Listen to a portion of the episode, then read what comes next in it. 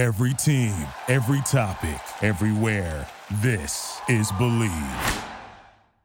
Yeah, he had a very, very simple goal, which was to stop his students from beating the crap out of each other. He was tasked with teaching this class of uh, particularly rambunctious young students. Uh, it was a in the middle of a very bad snowy winter in New England, and, and so they had to be stuck inside, and there weren't many indoor games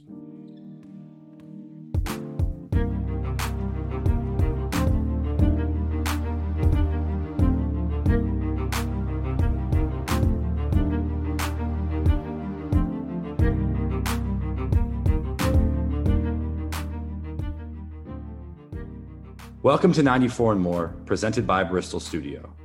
While a basketball court might be 94 feet, we believe it's limiting to solely look at this beautiful game as a sport. In our minds, it's closer to an art form, even a tool through which we can study the world and learn about ourselves. I'm your host, Jake Fenster, and on this podcast, we will explore the game of basketball not only as a sport, but as a dynamic force that influences culture, builds bridges, and has the ability to shape our national conversation. Hope you enjoy. As always, feel free to reach out to us at 94 at bristol studio.com and follow us on Instagram at Bristol Studio and at 94 and More Podcast. All right, let's get into the show. Today I'm joined by Nick Greene. Nick, thanks for joining the show.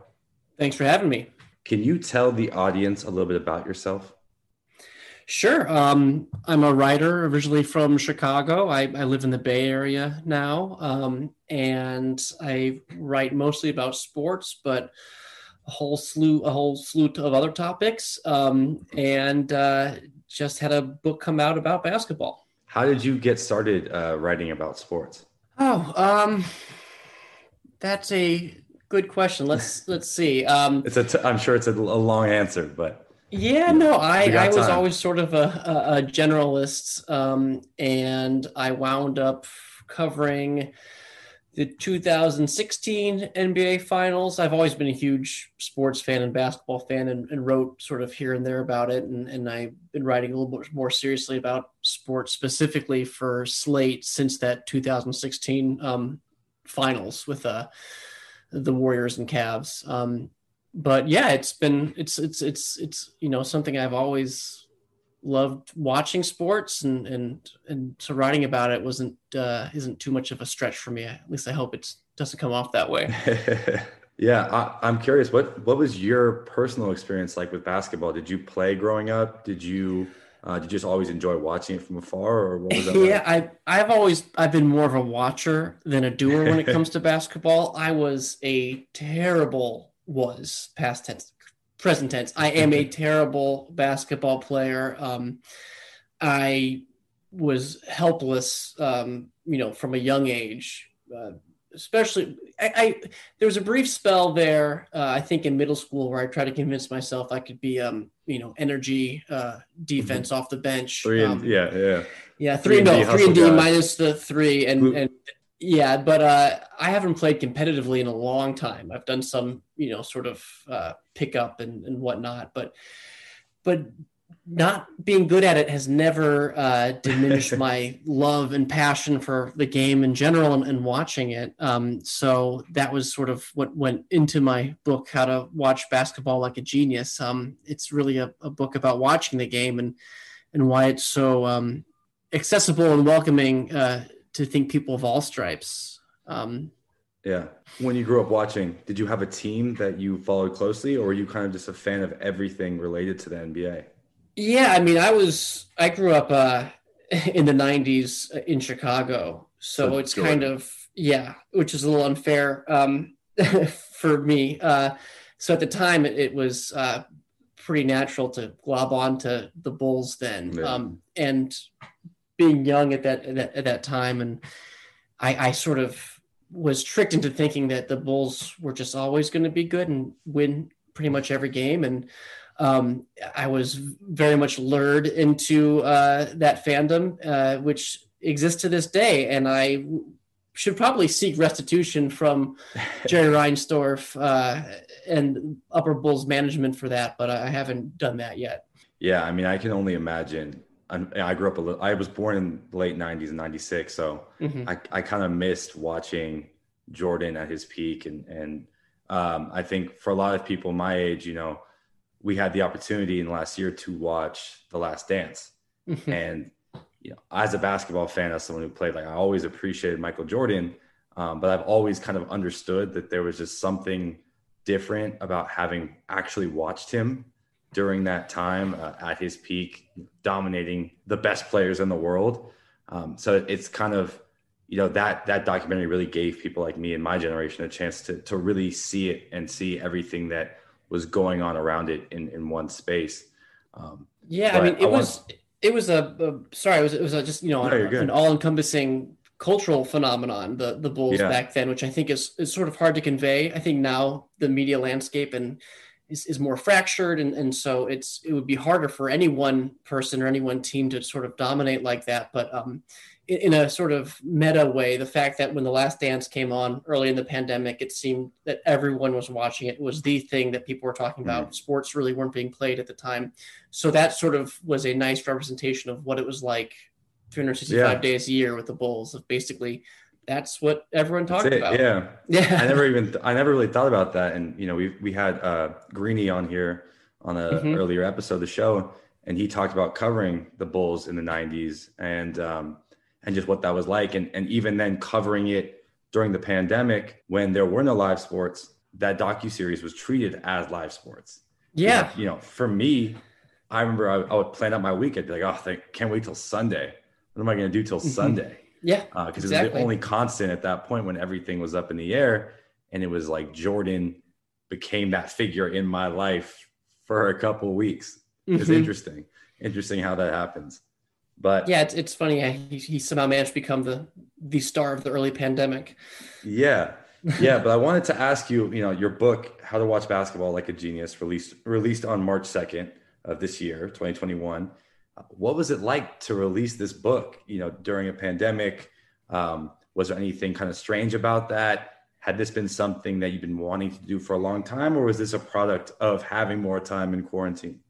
Yeah no it's funny. I um it, it, it was weird. I, I, I can't deny that. Um you know it came out this year so it was late in the pandemic and and and others i think who released books um when the pandemic was starting and, and people didn't really know what was going on and things were closed you know even now you know a lot of bookstores are open for browsing um, you know socially distanced browsing. So there's there's that aspect. And i did a you know zoom events but um so it wasn't too weird for me i think just because i had seen others do it before me mm-hmm. and and we'd all kind of we've all in all aspects of our lives adjusted. Um the thing that that um, I think is is kind of more relevant to my experience writing the book was was I didn't I wrote most of the book during the lockdown and during pandemic. Um, I wrote, you know, I think it was it sent in my draft. Um,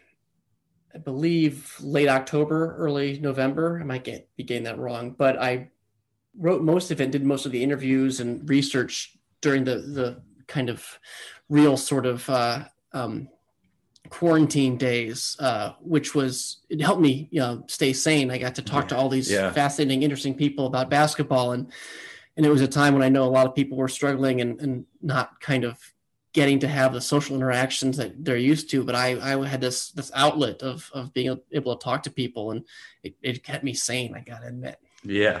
Yeah, no, I, I, I want to get more into the book itself um, because for me, reading it, um, I thought I knew basketball. Like I, I've, I've watched so much basketball. I've played basketball. I love everything about it. But sometimes you don't think about, you know, the basic origin of the sport. You don't question, oh, how did people start thinking to pass to each other? Or like, what are the original 13 rules of the game? What was it like when somebody dunked for the first time? Things like that, that, you know, our, our relationship with basketball in the NBA is this high speed, high intensity, uh, super creative game. But your book really kind of breaks it down to how we got here. Um, yeah. And I don't know how you'd like to kind of introduce that, but I think you know you say it so well in your book. Um, well, thank we you. Start kind of the beginning. No, I appreciate you saying that. Yeah, it's um, I think we take for granted how young basketball is. Um, invented in the late 1800s, it's the only major sport that you know we can actually trace back to a single inventor. You look at something like baseball or football; those are um, sports that evolved over centuries from different folk traditions and other games. You know, football from rugby, baseball from cricket, et cetera, et cetera. And, and basketball really was a, a sort of one day uh, the first game of basketball was played. We know where it was. We know when it happened. We know the score, one to nothing. Um, and so it, it, it, basketball gives us this unique opportunity to um, really track its history from day one. Um, there are some things that are, are murkier than others, and yeah, um, like the murder. It, I thought that was interesting with the murder story. Yeah, uh, the, the, two different stories about the the way the first game went. Yeah, it's and um, it's it's obviously you know uh, even it's, it's hard to find good footage of early NBA games, um, mm-hmm. you know, to say the least. But uh, we have a, a, pretty good idea of, of what's happened and how it happened, and it's not. I mean, it, it, I think it's a it's a fascinating story. It's a it's a funny story at times, which I I enjoyed, and it's just sort of interesting to, as you as you put it pretty pretty nicely, um, sit back and, and, and watch the game and, and think about why why things are the way they are. I mean, why the backboard exists is one of my my favorite yeah. things I found out from from doing research. And it's it's not for bank shots. It's not so Tim Duncan could have a Hall of mm-hmm. Fame career. Um, it's because early spectators would reach over the balcony and swat the ball away. Uh, yeah. so it, it's it's a game that's full of all these surprises that that are are are, are right there for us to, to find and, and uncover and, and, and relearn. One of my favorites that is, this was just so simple was um, when Naismith nailed the peach baskets to the lower balcony in the gym. That's what set the benchmark for being 10 foot yep. hoops. Yep. and that's one of the very few things that has remained to this day. But you just, I feel like if you ask the majority of basketball fans, I would be, I would think that the number would be close to 90, like five, maybe even more than that percent of basketball fans, why the rims are 10 feet high or why the hoops are 10 feet. They wouldn't know. Yeah, it's a kind of thing that if you think about if if the Springfield YMCA gymnasium had the balcony set to 12 feet, um, would there just not be dunking anymore? Um, I mean, would would there be? Would they have to yeah. have it had to lower it? Uh, would the sport have taken off like it did? It's it was just a kind of little moment of of chance, which the first days of basketball are are, are all up to fortune and chance and one kind of weird uh, Canadian uh, gym teacher getting lucky. yeah. Could you talk a little bit more about uh, what he had hoped for when he created basketball, kind of what his goals were with the game? Yeah, he had a very, very simple goal, which was to stop his students from beating the crap out of each other. He was tasked with teaching this class of uh, particularly rambunctious young students. Uh, it was a in the middle of a very bad snowy winter in New England, and, and so they had to be stuck inside, and there weren't many indoor games for people to let off steam. Um, mm-hmm. And he had to invent one that would basically be an outlet for these young men, but also uh, be able to be played in close quarters without everyone basically dying. Yeah. Um, and so he had to sort of take that series of, um, of, of, requirements and he sat down and, and, came up with the rules for basketball. His original 13 rules are pretty different than what the game is today, but mm-hmm. he got a bunch of things right and it was fun. And the fact that it was fun meant that those jerks kept wanting to play and, and, and basketball just grew. It's crazy. I think one of the things that was stood out to me was that the game was designed to be static. It was to eliminate kind of so much of the the roughness, the back and forth, the um, chaos that erupts in sports, and this one was designed to kind of take that all out. Yes. Then how did we get to this point where there there must have been something about this game of basketball that piqued people's curiosity and led them to find loopholes and be creative to find ways to kind of tweak the game Totally. Um, what do you think some of that is? What do you think that is about basketball that kind of lends itself to that? Yeah, so you know, if you're thinking about the what the early basketball games look like, because one of the rules was you couldn't move with a ball. Um, mm-hmm. It's almost like ultimate frisbee, um, where yeah. you get the frisbee, you're not allowed to move, and everything sort of stops. Um, and so the the game there is fluidity that exists without moving with the ball. There's the passing, obviously. There's mm-hmm. shooting, rebounding. However, the game, I guess, just kind of begs for more. And uh, the story of the first dribbling is, is a very yeah. funny one. It was uh, the Yale team, uh, who were a very successful, good team in the late 1800s, um, clearly were sick of being static and stagnant. Uh, so they devised a way to get around the rule that you couldn't move with the ball, and that was dribbling, or as they called it, passing to themselves. Um, it mm-hmm. was a cheat. It was a sort of uh, kind of uh, funny way around the rules, but it made the game better. And rather than sort of stand there and say this is a travesty, you're breaking the rules, you're breaking my rules. Uh, in Naismith's uh, case, people were like, "Hey, this is pretty cool. Let's keep doing it." And and that's sort of been the spirit of the game. It's it leans into evolution. It leans into um, improvements, uh, and mostly just based on players experimenting within those rules or outside of them. Yeah, and it, and it seems like those rule changes, uh, you know, over the course of the history of basketball, uh, they were modified to make the game more interesting to spectators, mm-hmm. um, to really, you know, to create that excitement a little bit more and, and kind of see the reaction of the fans, and then make you know implement those rule changes based on that. Um, isn't that kind of strange? Doesn't seem like it's a little bit of a backwards approach where most times sports would kind of set the rules regardless of the spectator interest?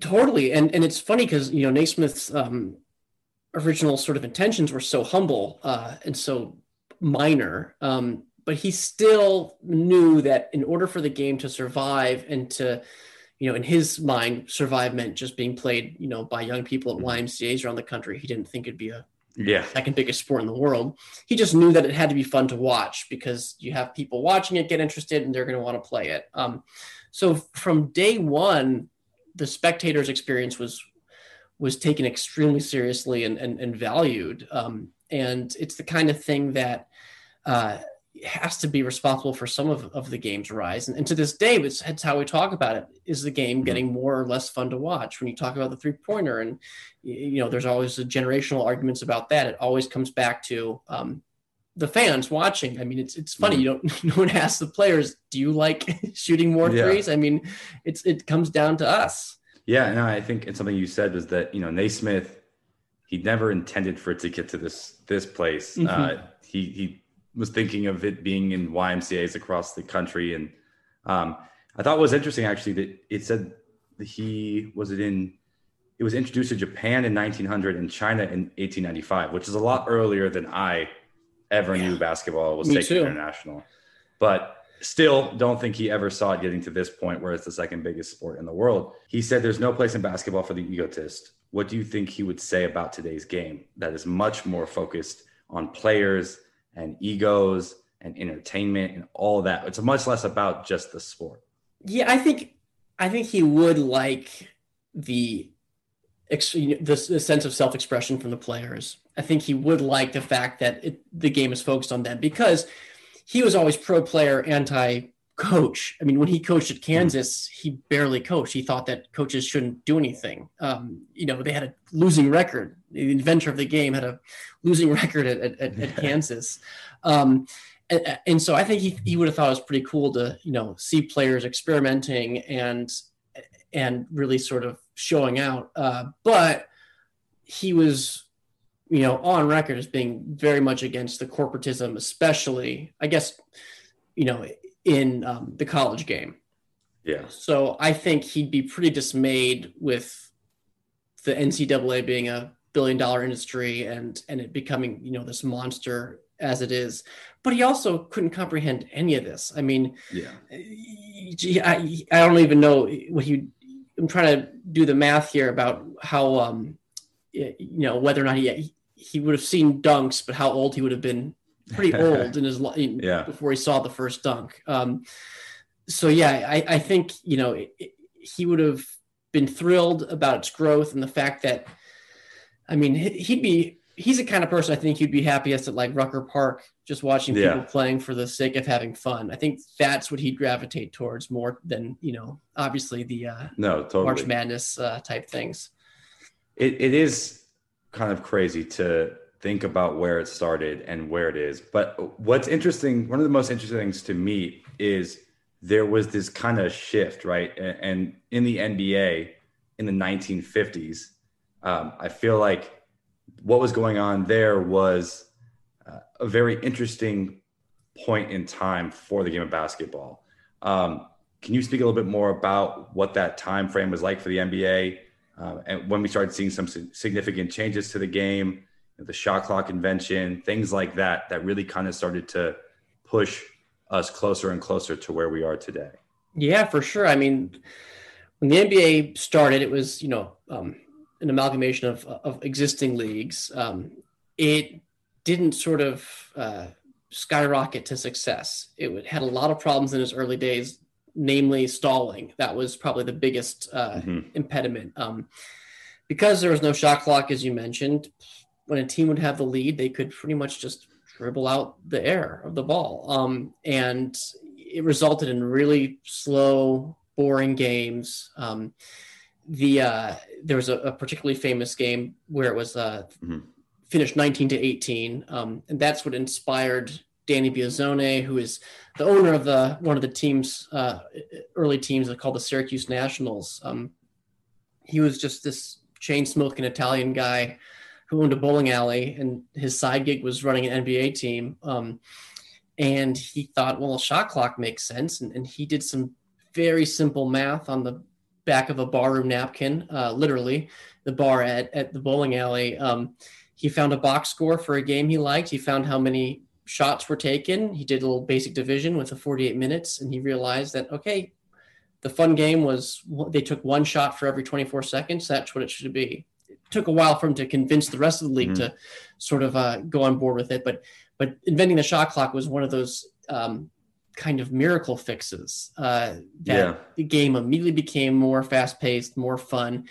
Essentially, be- became the game we we enjoy today. Um, so you had that. You had jump shooting, which which wasn't really part of the early game. It didn't come into basketball into the mid um, mid century. Um, and so you had you know this this post war sort of boom of uh, the NBA sort um, kind of figuring itself out and uh, discovering how to make basketball a marketable and entertaining sport for for fans. It took a while. Uh, yeah, you really didn't kind of you know the the 80s and, and the 90s is when it really sort of took off to be yeah. the behemoth it is today. But but the the 1950s, as you mentioned, was a, a real turning point for the sport in general it's totally a off. I mean, it's not off, off topic all the way, but it reminds me a lot of the movie Semi Pro with Will Ferrell. And I think a lot about. I kind of when I was reading it and reading about the owner uh, Danny, I was thinking about you know Jackie Moon and all those gimmicky things he was doing just to try to fill the you know fill the stands or the first time there was a dunk, just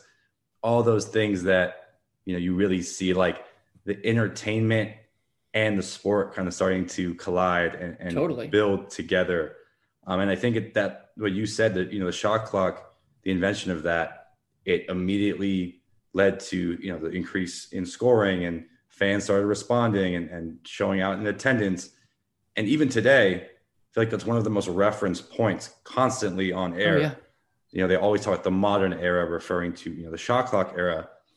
And again, just understanding that it was a, a guy in his bowling alley writing on a, on a napkin yeah. that made this change. And it's funny. It, it, it's important to to sort of note that he wasn't a player. I mean, he didn't play basketball. He just was an old guy who watched it and he knew what made for an entertaining sport.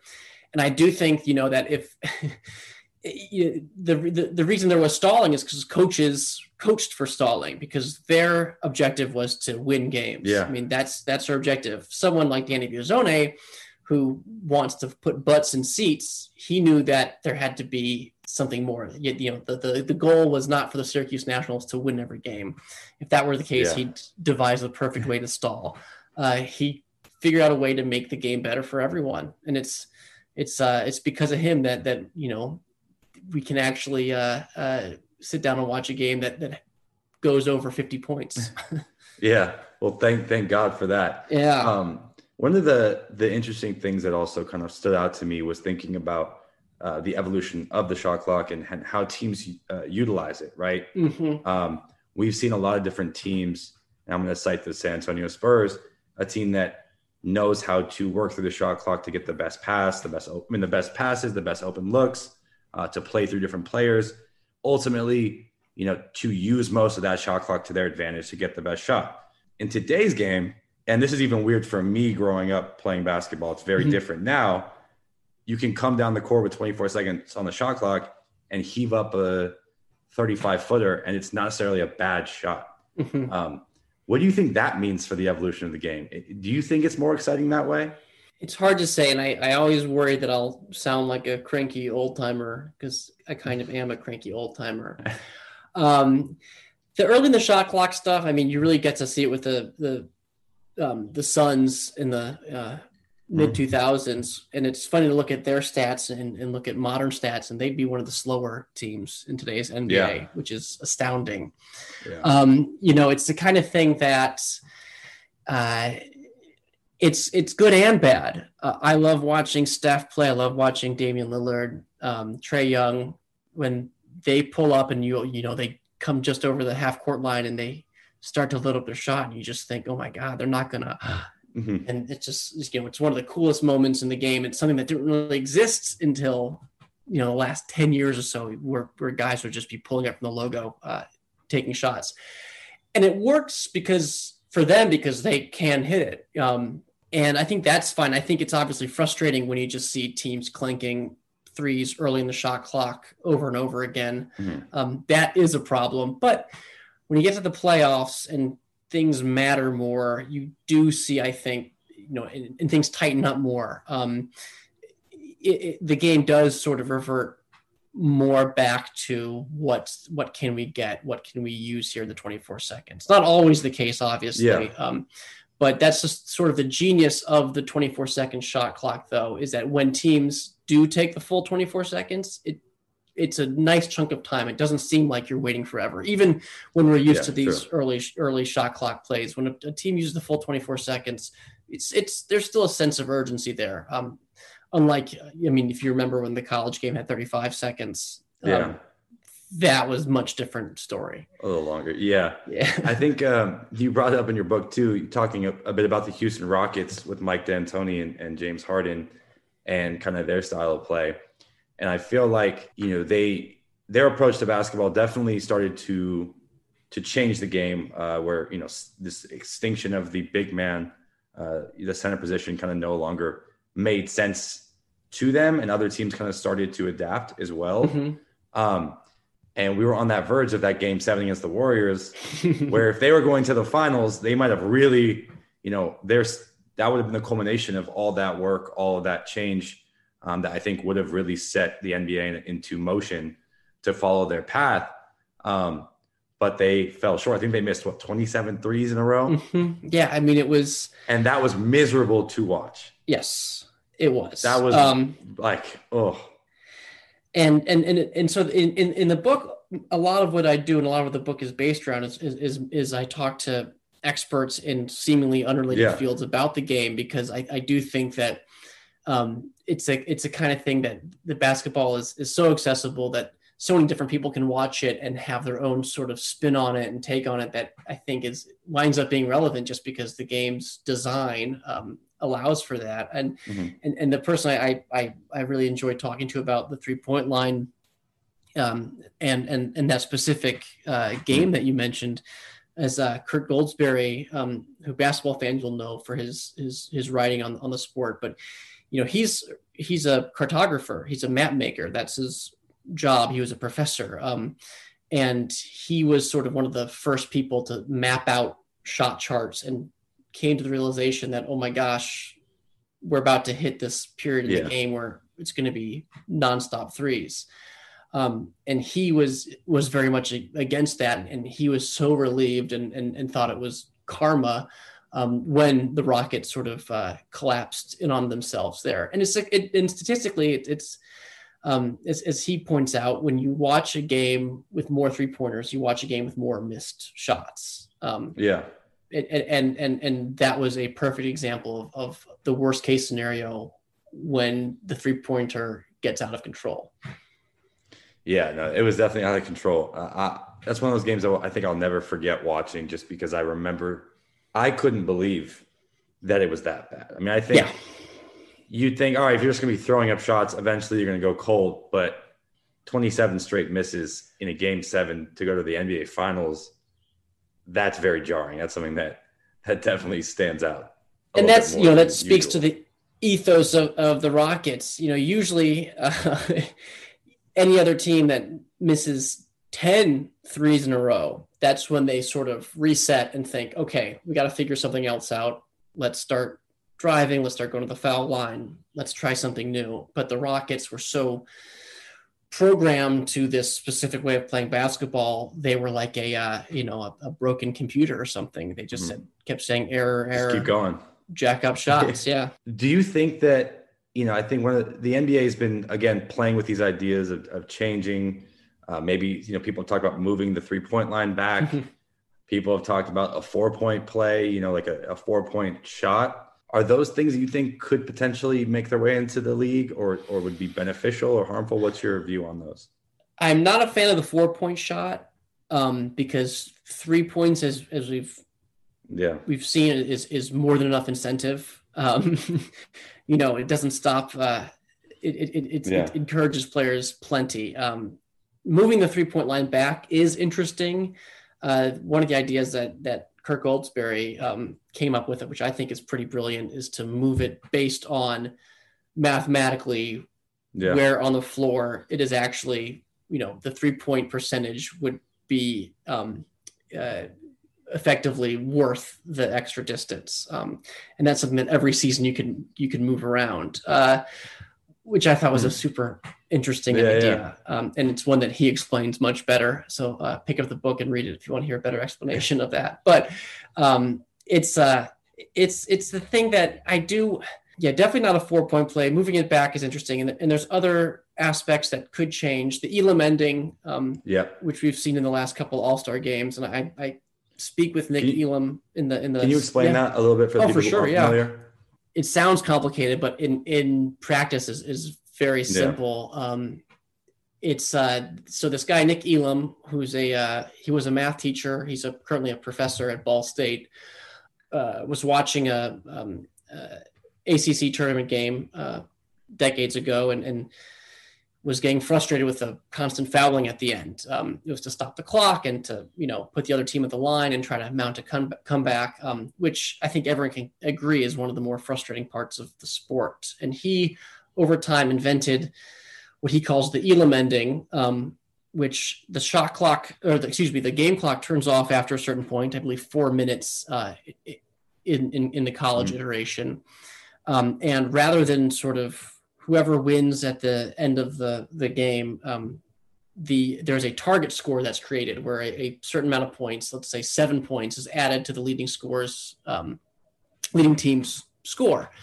So the first team to reach the target score uh, wins. It allows for comebacks, um, and it doesn't incentivize fouling or stopping at the clock because there is no clock at that point. Mm-hmm. Um, and it was eliminate used, the, hack a Shaq and, and all that stuff. Exactly, slow the totally. game down um, and and it was used in the All Star game last year was the first time, and it was a huge success. Mm-hmm. Um, All Star game, infamously, yeah. you know, no defense, uh, lackadaisical playing, kind of pointless. But with this ending, I mean, there were players diving all over the place. It was, you know, mm-hmm. there was a reason to really play defense constantly through every possession.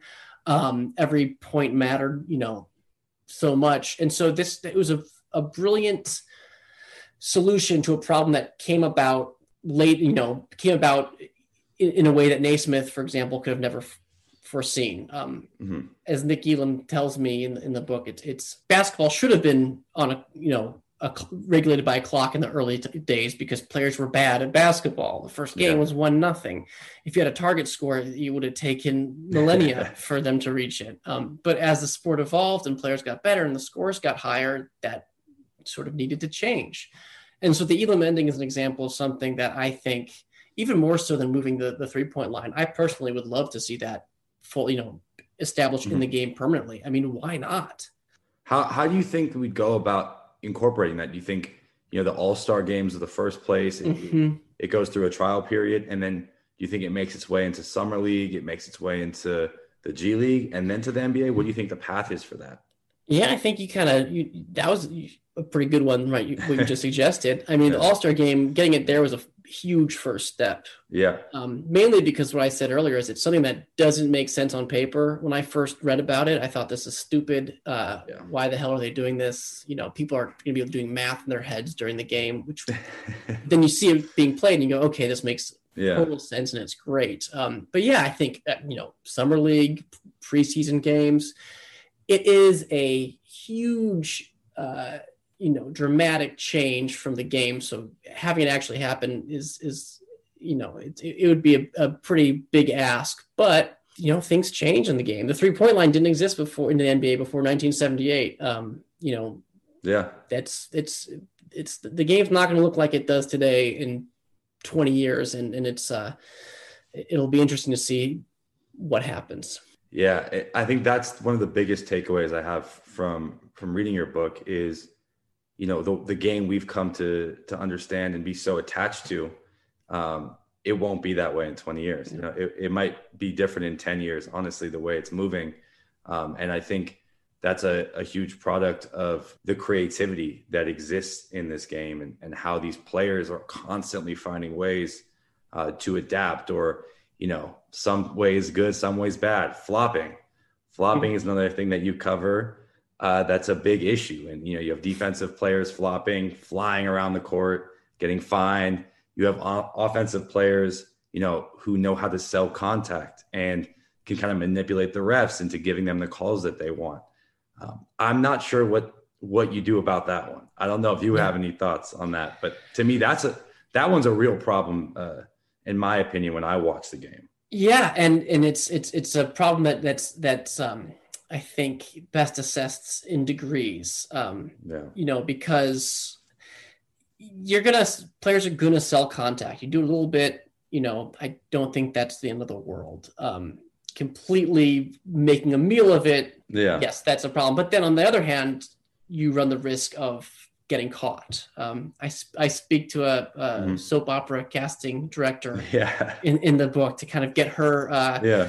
her kind of uh, um, take on on on, on floppers and, and, and how their performances are but it really is it's it's a it's also a matter of not knowing fully uh, you know there was a study done that that mark cuban actually funded that found out that players do topple over pretty easily and they're not faking it um, the hmm. way mm. when you, you know the physics of it if you're standing still for a charge um, yeah you're gonna you're gonna fall yeah. over and your arms are gonna fly to the side mm-hmm. I mean, hmm. that's not faking it I do think that um, video review uh, is, as, as as everyone can agree, out of control. Um, I think it, yeah. the fact that there is the centralized NBA referee center in Secaucus, New Jersey, that they should have more power and the ability to sort of make these calls more immediately and as they're happening and kind of get that word to the refs at the arenas quicker there's yeah. no need to sort of have the refs huddle around the screen by the side of the court when they're already doing that. And, and yeah, it's one of the things that I always wondered why, if, if they have people dedicated to that and they're sitting in, a, you know, in Secaucus and that's their whole job and they don't have to deal with the chaos of an NBA game, how can we then have to sit there while they to the monitor and review and call people and just just drags on and on? My guess is we'll get there eventually. Um, you know, it'll, we'll have to sit through uh, a few more years of Jeff Van Gundy mm-hmm. complaining about it, but but we'll get there. Yeah, I hope. Well, I mean, I don't want to give everything away from your book, uh, but I do want to ask. You know, you you did have some incredibly interesting conversations with people who uh, who analyze the game in a, in a really unique way. Um, is there anything from those conversations that really stands out to you that you think would be interesting to share with people listening to this? Yeah, I, I think um, when I spoke with an astrophysicist about team defense, um, and it made me realize sort of how difficult it is to watch to, to identify in the moment good team defense. Um, individual defense, when a guy you know locks a, a dribbler down mm-hmm. and you know blocks a shot, you know, that's that's that's kind of easy and, and obvious. But good team defense is is basically about the recognition of patterns and co- cohesive collective symphony of movements between five players that are you hear the term on a rope because they're mm-hmm. so connected um, and the astrophysicist who whose whose job it is to understand uh, far off cosmic phenomena that you can't see that you have to just intuit mm-hmm. and, and and and kind of go from there and, and he talked to me about how he pictures good team defense and, and what he sees and and, and talking to him and, and he, he had a, he thinks it looks like a iridescent turtle shell if you think about all the sort of um, patterns on a on the back of a turtle shell as players sort of moving in little circles and, and, and working to push uh, push the offense to the perimeter um, it's a protective shell in, in, in actuality and, and I, I kind of thought that was almost poetic and, and kind of beautiful way to to approach something that that is hard to understand. Yeah, no, definitely. And I thought even to to further echo that, I remember one of the things said was that you know great defense requires great discipline. Mm-hmm. Um, it's like it's knowing when not to do something that you know you might have a, a re- initial reaction to, but it's that pullback. You know, it's that discipline yeah. to not do it, um, and then identifying those key moments uh, when you know when to to not make a decision or to make when to not make a reaction or to react. Um, thought that was really really important. And yeah, and, and you think about a great you know great block, you know you'll you'll say that's the you know defensive play of the game or something. And, yeah. and if you sit down and really watch the entire play, you'll think, well, he shouldn't have gotten to that position in the first place. Yeah there should have yeah. you know been a block why was that even you know he was late on his rotation so yeah. it's a kind of thing that it's such a simple self-explanatory almost game that has so much nuance which goes back to i think the genius of it and why we'll be watching it for centuries. Yeah. Well not you and i but humans will be. Well you never know at this point. You never know. Yeah never we'll see. how long we're gonna we'll be able to find some new uh, technology to live forever. But do you think that basketball can become the most popular sport in the world? That's a good question. I think it has um, all the uh, the makings of, of, of, of, of the most popular sport in the world. It's simple, it's accessible, like soccer. You can play it almost, you know, anywhere. I think soccer has a little bit of an advantage given that you mm-hmm. can set up two backpacks as goals yeah. and, and whatnot. But uh, yeah, I think to me, it's the only sport that has a chance. Um, and I love soccer as well. Um, and, and, that'll be tough to overcome. And I don't think uh, uh, Naismith would be too disappointed in knowing it's the second most popular sport in the world. But True. yeah, the simplicity of it and and the accessibility is is what it takes. And, and unless unless there's overnight some sort of aspect of the game they introduce that that makes it uh, um, harder for people to play, which I don't think uh, I can't even imagine what that would be. Um, it's going to keep growing and, and, and it'll be you know fun to see if the trajectory is is is fast and catches up to soccer or, or, or merely uh, keeps it in second place yeah I, time will tell and, and i think it's definitely moving in that direction so we will it'll be interesting to see um, that's everything i have for you today i don't know if there's anything else that you want to get across on this episode but feel free to do so no thanks for for having me on um, I'll say the book's title again: How to Watch Basketball yeah, yeah. Like a Genius. Um, Where can people get it? Wherever books are sold. Um, and uh, yeah, I, I, hope it's a fun read. I think the history of basketball is something that uh, is a is a pretty funny story in its own right, and and I, I hope I do it justice. But um, yeah, it's it was it was a it was a blast to write, uh, and uh, I was very fortunate to be able to do it. So I'm just happy about that. No, the book is amazing. I highly recommend it for basketball fans and even for non-basketball fans that you know are just curious. It, it I think it tackles it in such a unique way, and it it really brings a fresh perspective to the game that I think anyone can appreciate. Um, so yeah, so I really appreciate you taking the time to do this and and to have this conversation today. My pleasure. Thank you. Of course. Hope to have you on again soon. Great. All right. Take care.